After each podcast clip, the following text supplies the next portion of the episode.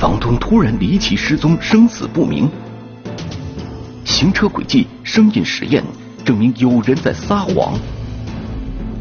仓库内发现可疑血迹，揭开老实房客的真容。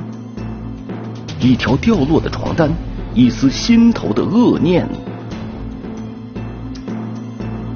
掉落的床单，天网栏目即将播出。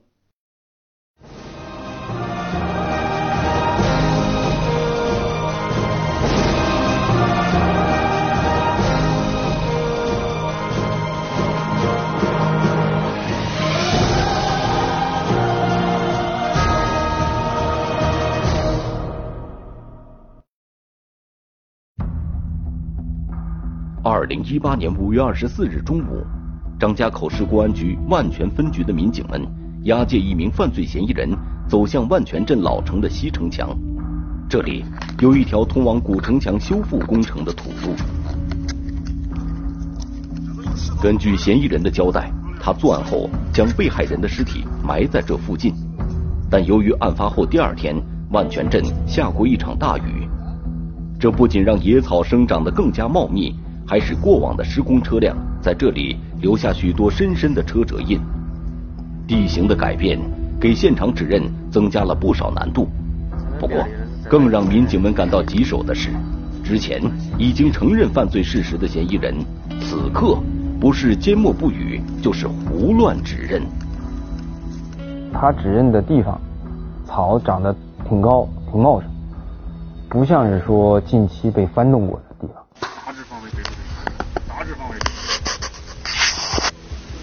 不会说他那这里头五百米吧？你先跟我说说这，有五百米吗？这是这墙根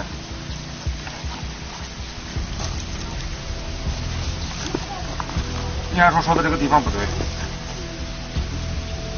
啊，你这这啊，这不用考虑的是啊。啊，这个没考虑的啊？真的假的了？你说的？是。就在城墙根儿、西城墙根儿那头了，那边了。哦，多远了？你这个的？你指指，指指那个？大概有多远？啊？你指指。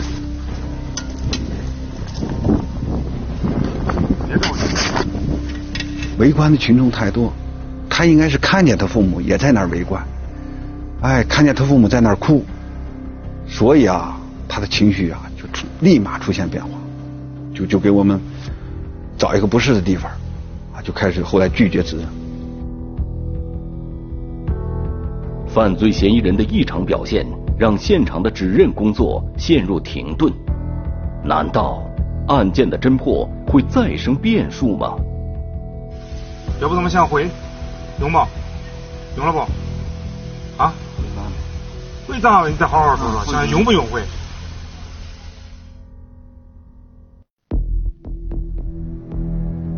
二零一八年五月十六日晚上九点左右。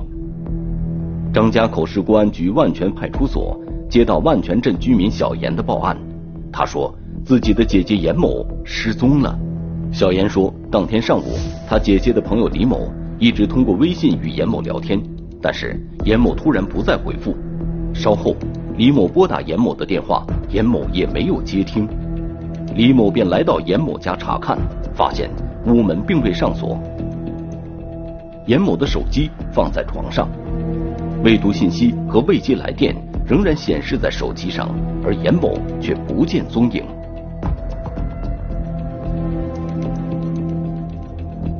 李某感觉不对劲儿，开始到附近寻找严某，但是从中午找到晚上，他也没有任何发现。无奈之下，李某联系了严某的弟弟小严，随后两人一起报案，寻求警方的帮助。接警后。民警首先了解了严某的个人情况。严某三十七岁，是一名普通的家庭主妇，丈夫长期在外地打工，她在家里照顾老人和四岁的孩子。严某的社会关系并不复杂，平时聊得来的朋友也不多。他要家里有什么事肯定会提前告知父母啦，告诉他兄弟啦。像这种什么也没说，就人不见了，手机在的情况是没有出现过的。严某的失踪确实蹊跷，但是仅凭报案人的描述，警方一时还不能确定案件的性质。于是，第二天一早，万全派出所的民警来到严某家，展开进一步的调查。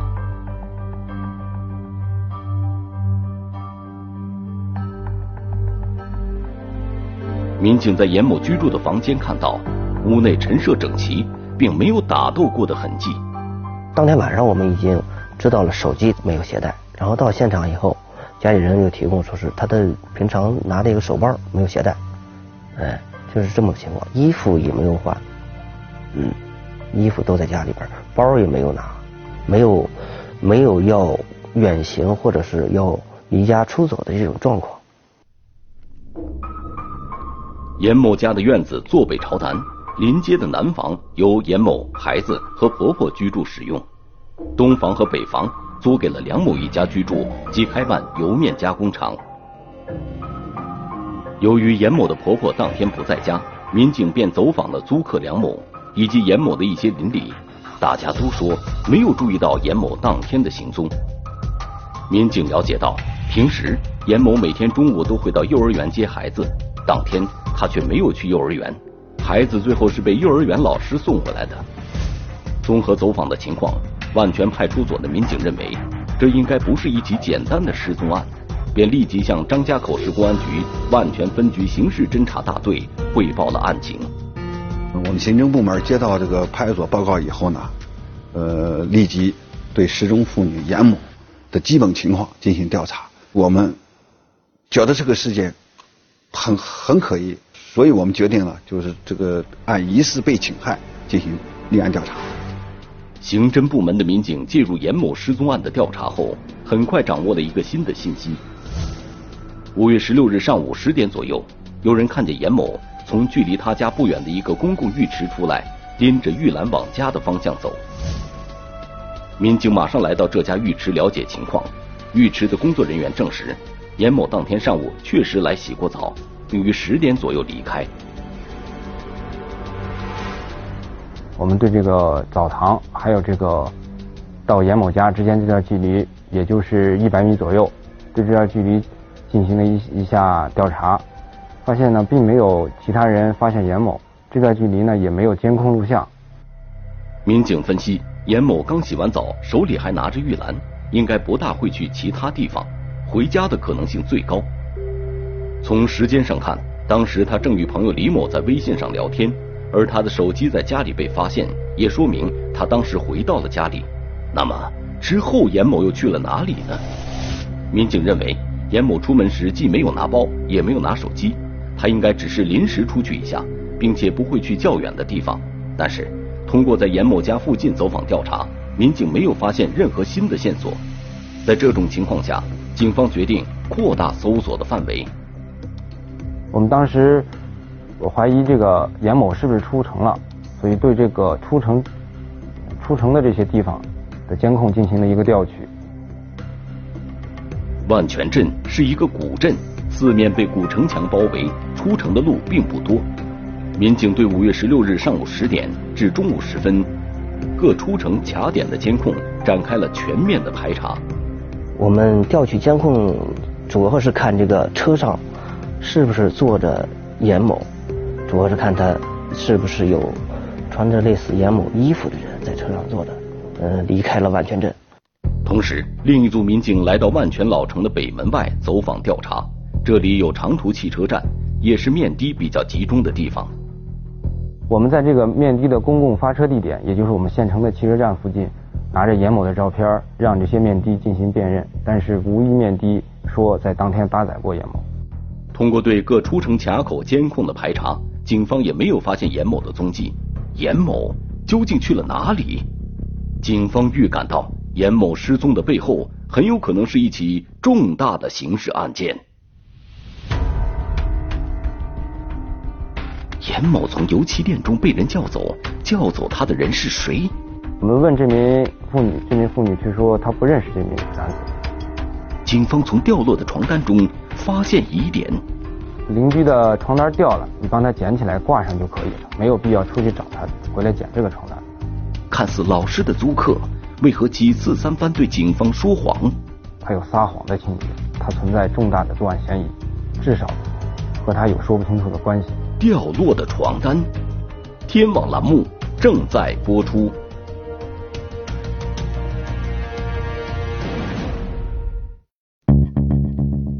严某在洗澡之后离奇失踪，既没有在城内留下踪影，也没有出城的迹象，他到底去了哪里？通过进一步的走访调查，警方又得到了一条重要线索。有人反映，案发当天上午十点多钟，严某曾出现在他家旁边的一个油漆店中。我们立刻又去油漆店询问油漆店的老板，油漆店的老板说，当天上午确实。是有一一些邻居、一些村民在他的油漆店里聊天，但是他称他当时对严某是否在没有印象。民警随后又找到了提供线索的消息人，当面进行详细询问。消息人说，当时他和严某在这家油漆店内聊天，同时在场的还有其他的一些村民，但是。严某在这家油漆店和他们聊天，也就两三分钟的时间，就被一名男子叫走了。但是我们问这名妇女，这名妇女却说她不认识这名男子。从村民们的描述看，严某从浴池出来后就到了油漆店，随后又被人叫走。那么，叫走严某的这名男子是谁？他因何事叫走严某？而严某的失踪又是否与其有关呢？为了查明这个关键人物是谁，民警陆续找到当天在油漆店中见过严某的几位村民。通过对他们的询问，他们提供出这名男子就是租严某房子的租客梁某。这个结果让民警感到有些意外。在严某失踪的第二天，派出所民警就询问过梁某，他当时告诉民警，严某当天早上出门之后，他就没有再见过严某。并没有提到他到油漆店叫走严某的事情，是这几位村民记错人了，还是梁某有意向警方隐瞒了实情？民警马上再次找到梁某，向他核实情况。这次，梁某推翻了自己之前的说法，给出了一个新的解释。梁某解释说，他当时在院子里洗车，看到了严某晾在院子里晾衣绳上的床单掉在了地上，他呢又听到这个严某。在隔壁油漆店内与人聊天，他便去油漆店内喊严某回家捡床单，然后他就扭脸回家了。然后至于这个严某有没有回家，他不清楚。梁某解释说，当时他只是在油漆店门口叫了严某一声，之后也没再见过严某。他以为这个情节并不重要，所以在民警第一次找他了解情况时，就忘了告诉民警。虽然梁某解释的态度很诚恳，但是。民警认为这样的情节最为可疑。梁某在我们对他的两次询问中，他的回答截然不同，他有撒谎的情节。所以，这个严某遇害，对于这个梁某来说，他存在重大的作案嫌疑，至少和他有说不清楚的关系。梁某四十岁，万泉镇梁庄村人。他之前在严某丈夫开办的油面加工厂里打工。两年前，严某的丈夫外出打工后，梁某。就把油面加工厂盘了下来，租用严某家的北房作为厂房和仓库。他和妻子、孩子则租住在东房。平时这个人呢，比较沉默寡言，话比较少，也比较老实，跟邻里的关系呢也都不错，一点前科劣迹也没有。要看那个人就是个受苦人。了解起来，梁某是一个本本分分的老实人，而且邻里反映，梁某与严某两家之间的关系也比较融洽。他们两家平时关系都处的非常好，因为孩子是一个班，嗯，平时接送啊都互相帮助，嗯，你帮我接一下，我帮你送一下的，哎，都是这样。虽然两家之间的关系和睦，但在梁某与严某个人之间，会不会有什么不为人知的过节或者隐情呢？我们调取了梁某和严某之间的。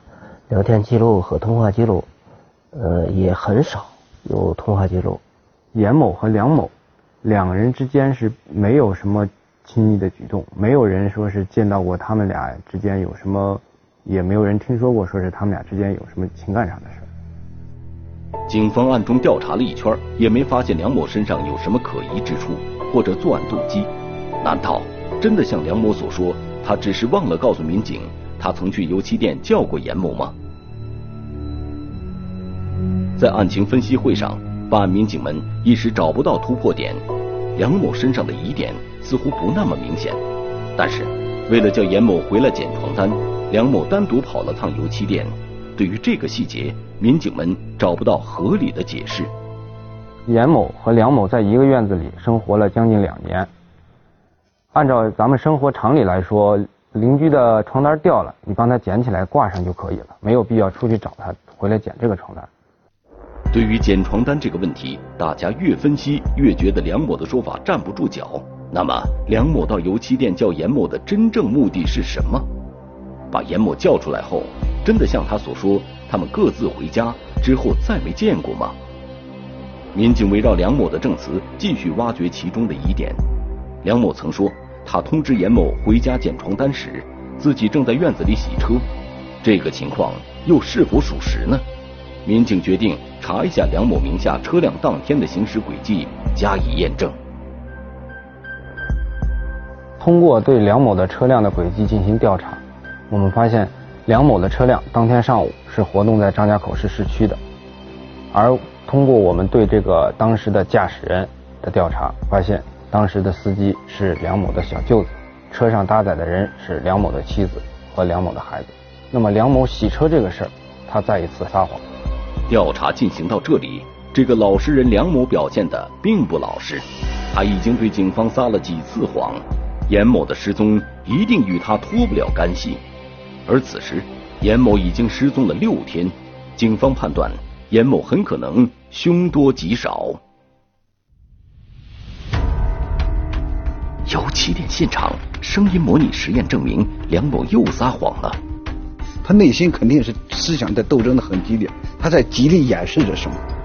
仓库内发现大量血迹，这究竟是谁的血？呃，梁某说前天在杀兔子，嗯，留下的血迹与警犬嗅闻到的是人血，这这种情况是不一致的。梁某深夜行为异常，其中暗藏着什么秘密？我们猜测，严某的尸体很有可能就是在。这一天的夜里被掩埋了。掉落的床单，天网栏目正在播出。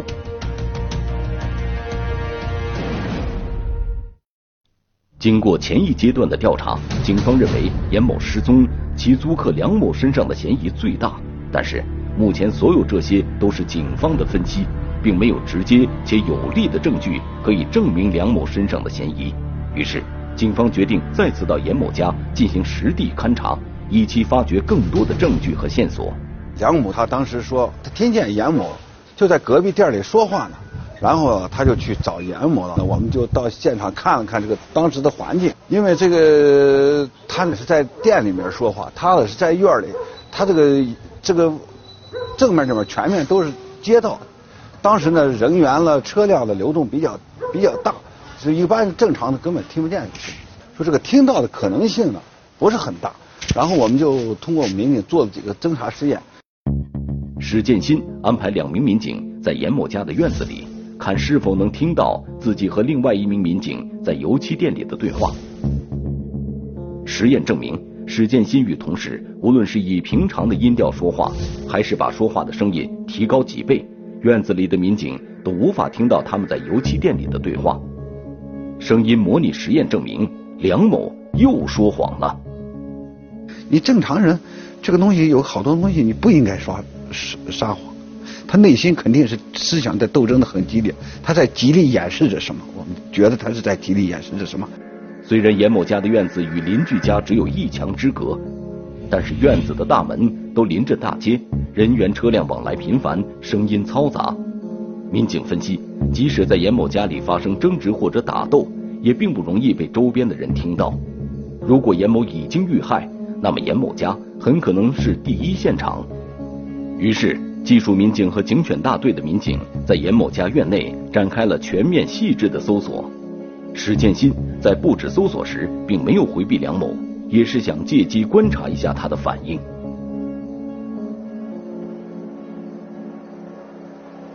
在那个他们院里搜寻的是警犬进去找血，他仍然很平静，就就在房里待着看，哎，也不出来，也不问一句，也不说说一声，他表现出来的很冷静，让您一点都看不出，实际他内心他已经就很很很恐惧。了，哎，他必定是个咱们说没有前科劣迹这这种人，他没经见过这些。当警犬嗅到梁某租用的仓库内时，警犬在一处堆放的粮食包旁趴了下来，这是警犬的示警动作，说明这里很可能有问题。在警犬示警以后，我们的即现场勘验人员立即对这堆粮食包以及编织袋进行了详细的检查，在这个编织袋上发现了有擦蹭的血迹。在现场勘验人员把这些粮食包搬开的时候，在这些编织袋下面。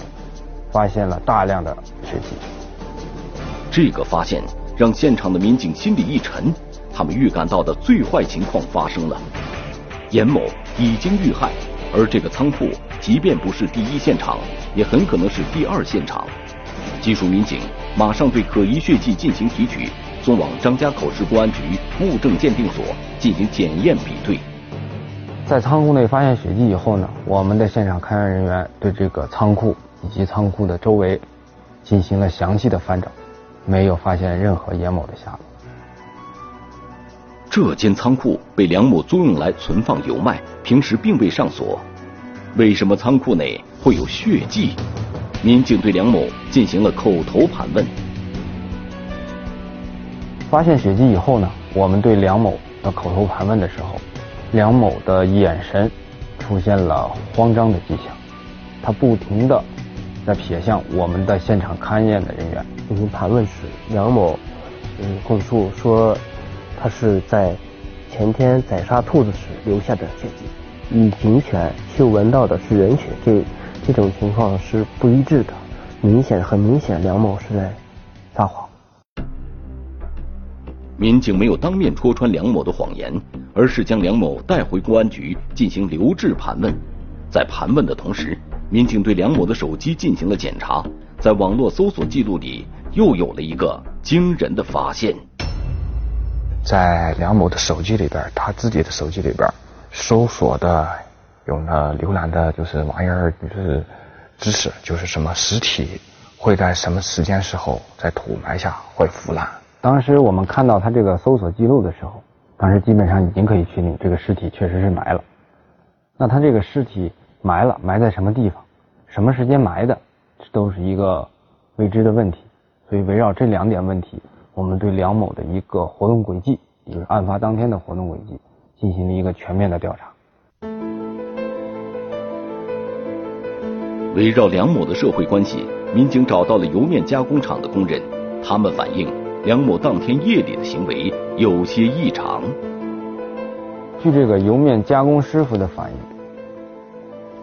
当天夜里凌晨一点多，梁某前往这个油面加工车间去检查了工作，紧接着在夜里四点多又去检查了一遍工作。而通过对别的一些当天夜里工作的工人的一些询问，我们发现梁某平时是很少在夜里去检查工作的，这一点很反常。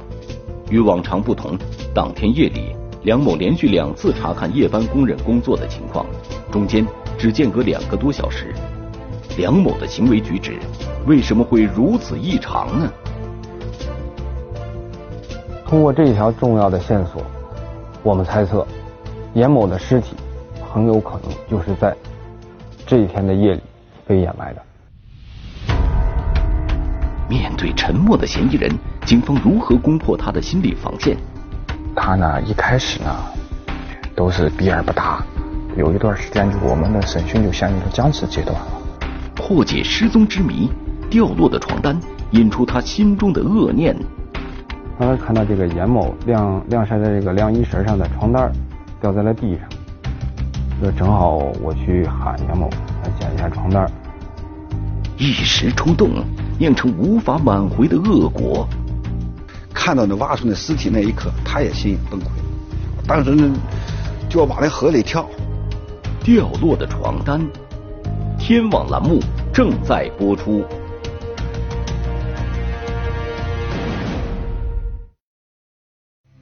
通过前期的现场勘验和走访调查，警方认为失踪的严某已经遇害，而严某家的租客梁某很可能就是犯罪嫌疑人。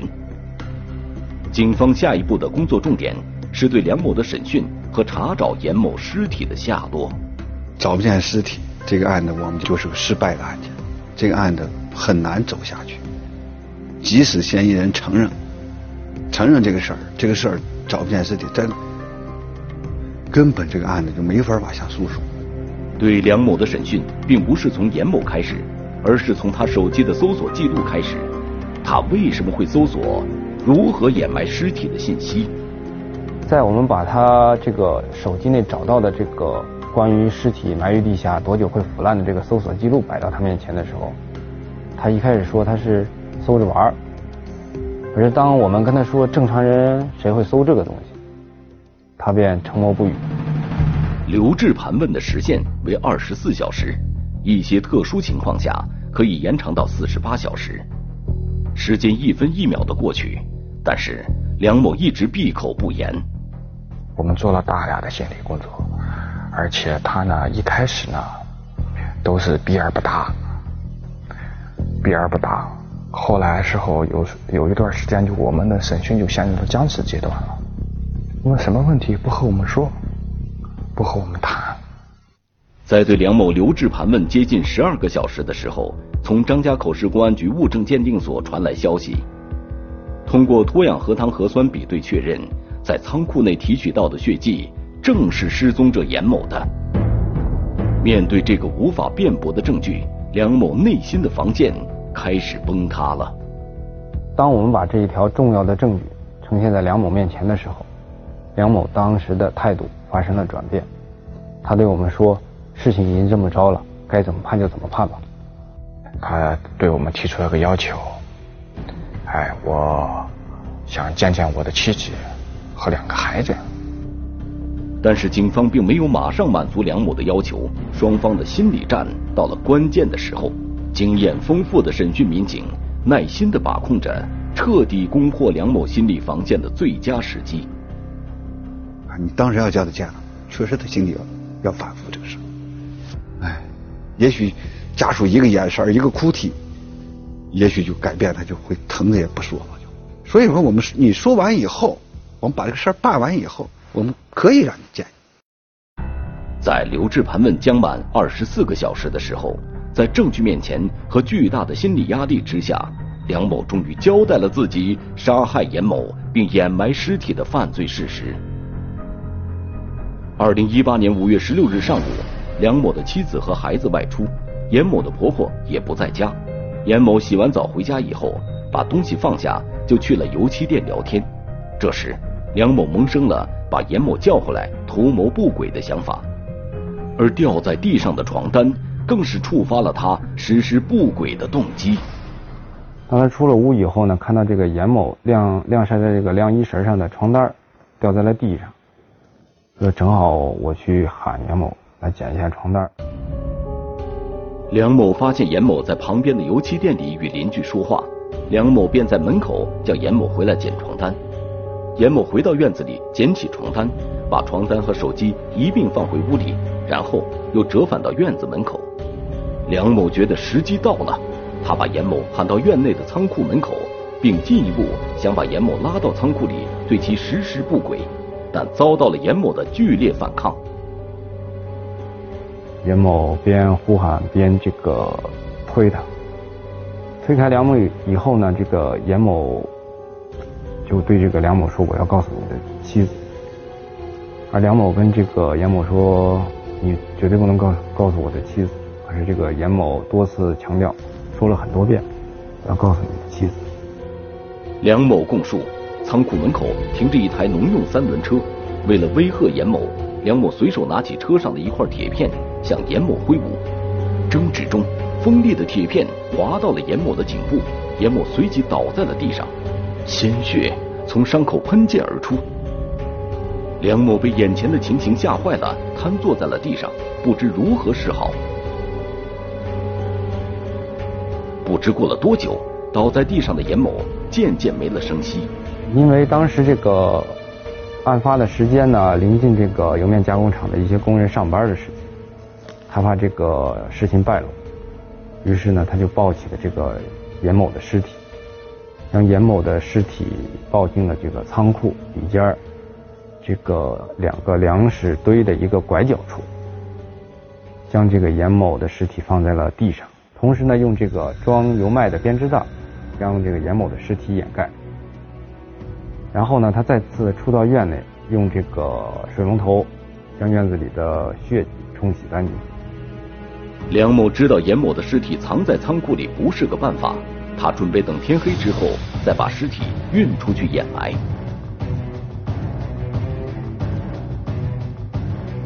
次日凌晨呢，他在这个大概凌晨一点左右的时候，他呢先到这个严某家中，也就是大门口严某的屋呢，呃，看了看严某屋里居住的这个严某的亲属是否。已经睡着，然后呢，他又到这个油面加工厂的这个后院的炒油麦的地方，去看了看加工油麦的工人是否在干活。一番查看后，梁某来到仓库，将严某的尸体翻出，背到了老城西城墙下一条土路边。他知道这里平时很少有人往来，然后他折返回院内，取来一把尖头铁锹，就地把严某的尸体掩埋了。埋完尸体回来，梁某内心难安，睡不着觉，便又到厂房里查看了工人工作的情况。二零一八年五月二十四日中午，在严某失踪八天之后，警方押解梁某来到西城墙附近的土路边进行指认。就在这儿了。带到现场以后，梁某对这个掩埋严某的尸体的现场进行了一下指认。但是严某指认了一会儿指认这边，一会儿指认那边。但是据我们观察，他指认的地方草长得挺高，都挺茂盛，不像是近期被翻动过的地方。所以我们问他，让他确认到底是不是这里，他却又沉默不语了。围观的群众太多了，他一下那个心里啊，他又反复。在这种情况下，民警把梁某重新带上警车。组织人员对梁某进行心理疏导，然后还是跟他说：“你说，今天你说你不说这个事儿，现在也是也是实际上就是证据就在那儿，你说与不说这个事儿，已经就就说是可以足够证明是你干的。然后现在就是需要，既然事儿已经到这个地步了，你就需要对这个。”给家属，给他自己的家属，包括他自己、他媳妇儿，给死者一个交代。呃，梁某在这个沉默了有大概二三十秒以后，梁某说：“就在前面。”我说：“走，咱们去去指。”然后梁某就下车跟着我去指认这个现场。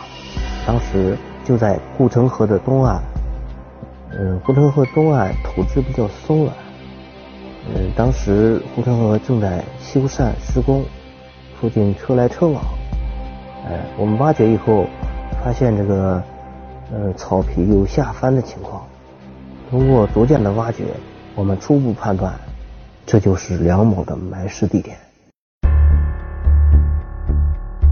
二零一八年五月二十四日中午。严某的尸体被一点点从泥土中清理出来，这时，梁某终于控制不住自己压抑许久的情绪，在现场失声痛哭，甚至有轻生的行为出现。看到那挖出那尸体那一刻，他也心崩溃。哎，确实肯定他是崩溃了，当时呢就要往那河里跳。最后我们我们赶快把他控制起来，带到车上。来来来来来来。来来来！哎呀，我来！九号九号九号，别别别动！按照梁某的说法，他心中的恶念是因为那条掉落的床单。但无论如何，恶果已经酿成，生命无法挽回。看似偶然滋生的罪恶，也必然受到法律的制裁。